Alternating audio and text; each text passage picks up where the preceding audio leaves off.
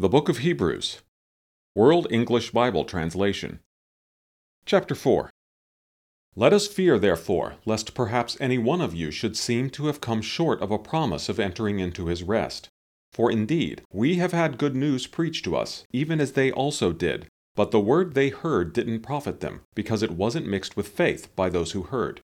For we who have believed do enter into that rest, even as he has said, As I swore in my wrath, they will not enter into my rest, although the works were finished from the foundation of the world. For he has said this somewhere about the seventh day. God rested on the seventh day from all his works. And in this place again, they will not enter into my rest. Seeing therefore it remains that some should enter therein, and they to whom the good news was before preached failed to enter in because of disobedience, he again defines a certain day, today, saying through David so long a time afterward, just as has been said, Today, if you will hear his voice, don't harden your hearts. For if Joshua had given them rest, he would not have spoken afterward of another day.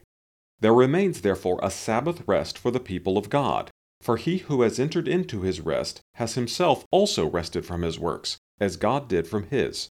Let us therefore give diligence to enter into that rest, lest anyone fall after the same example of disobedience.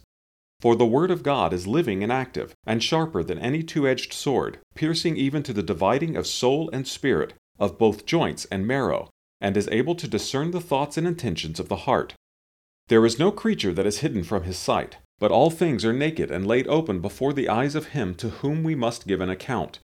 Having then a great high priest, who has passed through the heavens, Jesus, the Son of God, let us hold tightly to our confession. For we don't have a high priest who can't be touched with the feeling of our infirmities, but one who has been in all points tempted like we are, yet without sin. Let us therefore draw near with boldness to the throne of grace, that we may receive mercy, and may find grace for help in time of need.